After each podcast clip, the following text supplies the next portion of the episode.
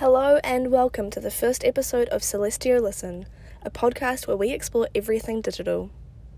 My name is Sophie, and today I will be chatting with you about the political economy of digital music and streaming. If you're listening to this podcast, it is likely that you're using a streaming platform, whether it's Spotify or Apple Music. I take a guess that the majority of the music you listen to now is through some sort of streaming service. But how many of us have really given thought to who these services are and are not benefiting? I thought it would be really interesting to unpack the political economy behind these incredibly popular music streaming services.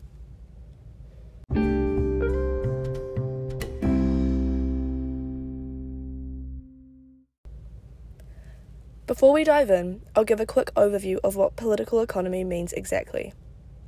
It is a discipline or framework that looks at the political and economic relations of any form of production or exchange. Today, we'll use this framework to understand the political and economic structures and relations of music streaming services. Although I'd love to explore all of the different platforms individually, this episode will focus specifically on Spotify as a streaming platform. Music streaming services have basically saved the music industry. Even its critics don't deny this. Streaming platforms have been very successful in that they found a way to make music highly profitable again. In doing so, they've transformed the industry. There have been significant pressures, though, facing these platforms as they navigate between paying decent royalties to keep their artists happy and keep their music on the platform while still remaining profitable. Spotify has been criticised for focusing too much on the latter, and this is where the economic factor of political economy comes in.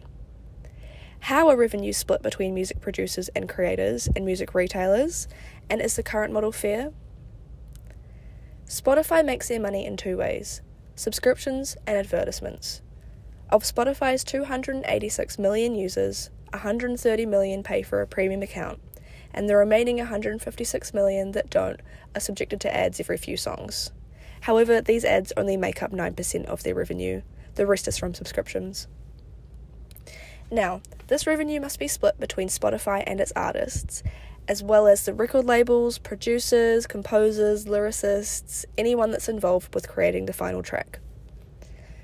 Looking at music data from the UK in 2018, just 56.4% of subscription revenue from streaming services was paid out to labels and artists. Streaming platforms kept around 30%. On Spotify, artists take home between 0.00121 to 0.00653 cents per stream on their songs, depending on if it is listened to on a regular or premium account. This means that artists must rack up a lot of streams to make significant revenue, and top artists are obviously disproportionately privileged. The economic structure of music streaming makes it difficult for entry or mid level artists to make it big as they compete against these huge name artists who dominate the charts and revenues. This leads us into a discussion of the politics of music streaming. Streaming services are huge databases with millions of songs. To make it easier for users to find new music, algorithms are used to categorize artists and songs into different genres and playlists. However, as stated by Mario Lucero in a Quartz article, algorithms are only as comprehensive and effective as the humans behind them. Creators of music streaming algorithms just don't have enough presence in the industry to understand the parameters of musical subgenres.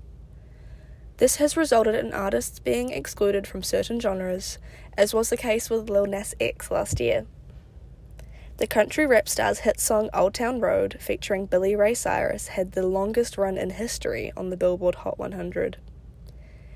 Yet Billboard wouldn't allow the song on the Hot Country Hits chart as it wasn't country enough. This sparked enormous backlash, and Billboard were accused of racism and elitism. This high profile controversy is not unique in any way. Algorithms consistently miss artists when categorizing genres, which can be very harmful for artists who are trying to make a career in music. They're simply not seen or heard.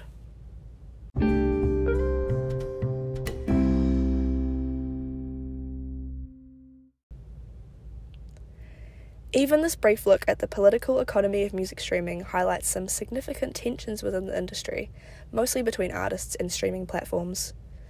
I invite you to reflect on your personal use of streaming platforms, be it Spotify, Apple Music, Pandora, and think about whether or not your favourite artists are being supported or marginalised.